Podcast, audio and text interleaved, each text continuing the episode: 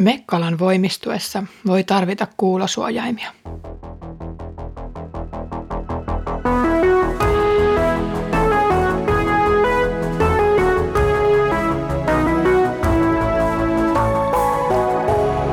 Kirjoitusten pauloissa.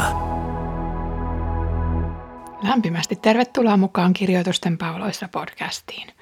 Olen Iida Halme Etelä-Saimaan kansanlähetyksestä ja luen kanssasi apostolien tekoja. Edellisessä jaksossa opimme yhdessä jotakin kasteesta ja Jeesuksen nimestä.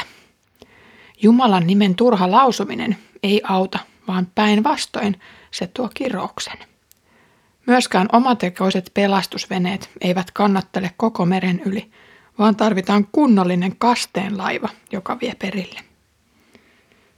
Efesoksen tapahtumat saivat aikaan monenlaisia seuraamuksia, kun muun muassa aluksi noin 12 miestä otti kasteen ja synagoukassa jotkut kovettivat sydämensä. Ja toisaalta noituudesta poiskääntyneet polttivat taikakirjojaan. Epäjumalan palvontaan liittyvät esineet ja niiden valmistaminen olivat Efesoksessa myös joidenkin ihmisten elinkeino – ja näistä lähtökohdista luenkin nyt seuraavan jakson apostolien tekoja, eli luvusta 19 jakeet 23-40. Noihin aikoihin Efesoksessa syntyi herrantien johdosta paha mellakka. Kaupungissa oli Demetrios-niminen hopeaseppä, joka valmistutti hopeisia Artemin temppelin kuvia ja näin hankki käsityöläisille huomattavat tulot. Hän kutsui koolle nämä ja muut saman alan työntekijät ja sanoi, Miehet, te tiedätte, että meidän vaurautemme on tämän työn varassa. Mutta nyt te voitte nähdä ja kuulla, kuinka tuo Paavali on harhauttanut suuren joukon ihmisiä, ei vain täällä Efesoksessa, vaan kohta koko Aasian maakunnassa. Hänhän uskottelee, että ihmiskätten luomukset eivät ole mitään jumalia. Tämä uhkaa saattaa meidän ammattimme huonoon huutoon, eikä siinä kaikki. Voi käydä niin, että suuren jumalattaremme Artemin temppeliä ei kohta enää pidetä minään ja hän menettää mahtinsa. Hän, jota koko Aasia ja koko maailma palvelee. Tämän kuullessaan miehet viimastuivat ja huusivat, suuri on Efesoksen Artemis. Koko kaupunki joutui kuohuksiin. Väkeä tuli virtanaan kaupungin teatteriin ja ihmiset riistivät mukaansa Kaijoksen ja Aristarkokseen, Paavalin makedonialaiset matkatoverit. Paavali halusi mennä kokouspaikalle, mutta opetuslapset estivät häntä. Myös muutamat maakunnan korkeat hallitusmiehet, jotka olivat hänen ystäviään, lähettivät hänelle sanan ja varoittivat häntä menemästä teatteriin. Teatterissa vallitsi täysi sekasorto. Toiset huusivat sitä, toiset tätä, eivätkä useimmat edes tienneet, miksi oli kokoonnuttu. Sitten väkijoukon huomio kohdistui Aleksandrokseen, jota juutalaiset työnsivät eseen. Aleksandros viittasi kädellään pitääkseen puolustuspuheen, mutta kun huomattiin, että hän oli juutalainen, kaikki alkoivat yhteen ääneen huutaa, suuri on Efesoksen Artemis. Tätä kesti parin tunnin ajan. Lopulta kaupungin sihteeri sai joukon rauhoittumaan. Efesolaiset, hän huusi. Kaikkihan tietävät, että Efesoksen kaupunki on pantu vaalimaan suuren Artemiin temppeliä ja hänen taivaasta pudonnutta kuvansa. Tätä ei voi kukaan kiistää. Pysykää siis rauhallisina. Älkää tehkö mitään harkitsematonta. Nämä miehet, jotka te toitte tänne, eivät ole temppelin ryöstäjiä, eivätkä liioin ole herjanneet meidän jumalatartamme. Jos Demetrios ja hänen ammattitoverinsa haluavat nostaa syytteen jotakuta vastaan, niin sitä varten on käskynhaltijat ja oikeusistuimet. Syyttäkööt siellä toisiaan. Jos teillä taas on joitakin muita vaatimuksia, ne käsitellään laillisessa kansankokouksessa. Tästä tämänpäiväisestä voi olla meille seurauksena kapina syyte, ja meidän olisi vaikea löytää selitystä tälle mellakalle. Näin puhuen hän sai kokouksen hajaantumaan. Hopeaseppä Demetrius oli organisoinut lukuisille käsityöläisille elinkeinon Artemiskultin myötä. Tämän Jumalan palvontaan teetettiin patsaita ja muuta esineistöä, joka vaati päivitystä säännöllisesti. Nyt kaupunkiin tullut uusi usko, usko Jeesukseen, us- uhkasi vanhaa perinnettä. Demetrios näki, kuinka monet ennen Artemista palvoneet hylkäsivät vanhat taikakalunsa, polttivat ne piloille ja lähtivät seuraamaan Jeesusta. Sama ilmiö oli nähtävillä laajemmin kyseisessä maakunnassa. Samalla merkittävä joukko hänen asiakkaistaan ei enää tarvinnut näitä palveluita. Demetrios pelkäsi jäävänsä puille paljaille Jeesuksen takia. Niinpä hän toiminnan miehenä organisoi mielenosoituksen Jeesukseen uskomista vastaan.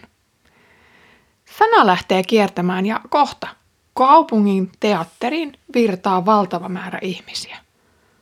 Osa ei näytä edes tietävän, mitä on meneillään, mutta joukkohysteria on ottanut heissäkin vallan. Äänenvoimakkuus on kova ja puheenvuoroja yritetään pyytää. Teatteri oli suunniteltu arkkitehtuurisesti siten, että lavalla lausuttu puhe kuuluisi, mikäli yleisö on hiljaa.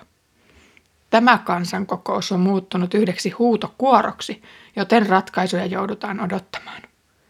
Mukaan temmatut opetuslapset eivät saa mahdollisuutta puolustaa itseään, eikä liion juutalainen Aleksandros saa suuvuoroa, koska hänenkään ei nähty edistävän Artemiin asiaa millään tapaa. No kuka se Artemis sitten oli? Artemis oli Zeuksen tytär ja perinteisesti metsästyksen jumalatar.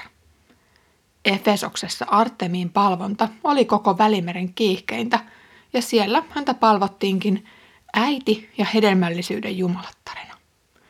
Hänen kunniakseen rakennettu temppeli oli yksi antiikin seitsemästä ihmeestä. Temppeli oli aikansa suurimpia temppeleitä. Sitä kannatteli yli 120 metristä marmoripylvästä, ja se oli paikoillaan yhteensä noin 500 vuoden ajan, eli 300-luvulta ennen Kristusta aina 200-luvulle Kristuksen jälkeen. Tuolloin itse asiassa gootit tuhosivat sen. Mutta paikalla oli ollut jo toisen kultin temppeli aikaisemmin. Nykyään tuolta paikalta löytyvät ainoastaan rauniot ja yksi pylväistä on restauroitu. Tilanne rauhoittui lopulta, kun kaupungin sihteeri sai sen puheenvuoron. Hän totesi, että yleisesti lausuttuja syytöksiä ei voitaisi puntaroida, vaan nyt tarvitaan selkeät kohteet. Kuka syyttää ja ketä syytetään? Mikä on syytöksen aihe? Oikeuden istunto ei toimi hänen mukaansa tähän tapaan huutokonserttina, vaan tulee nostaa selkeä kanne, jolle on omat fooruminsa.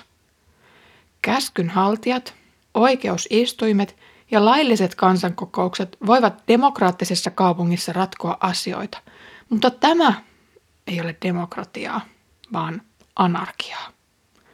Niinpä joukko hiljeni ja hajaantui. Paavali oli pidetty poissa tästä myrskyn silmästä – ja hän lähti kaupungista pahimman kuohun laannuttua.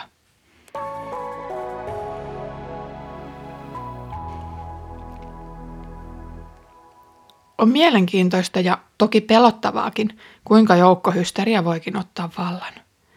Tämä tilanne lähti siitä, että jotakuta huoletti oma tilanteensa ja tulevaisuutensa. Tunne oli niin voimakas, että se sai tarttumaan toimeen.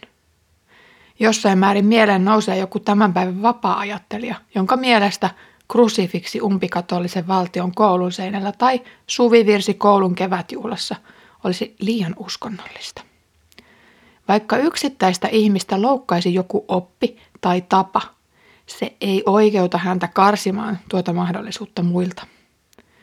On jokseenkin surkuhupaisaa, että vaikkapa elämänkatsomustiedon tunneille osallistuvat oppilaat siirtyvät juhlan yksittäisen ohjelmanumeron ajaksi käytävälle tai muihin puihin, mutta luokan Halloween juhliin osallistuvat kaikki vanhemmilta kyselemättä. Arvonneutraalius Suomessa on ainakin täysin myytti. Moniarvoisessa yhteiskunnassa tulisi antaa aidosti tilaa erilaisille ajatuksille.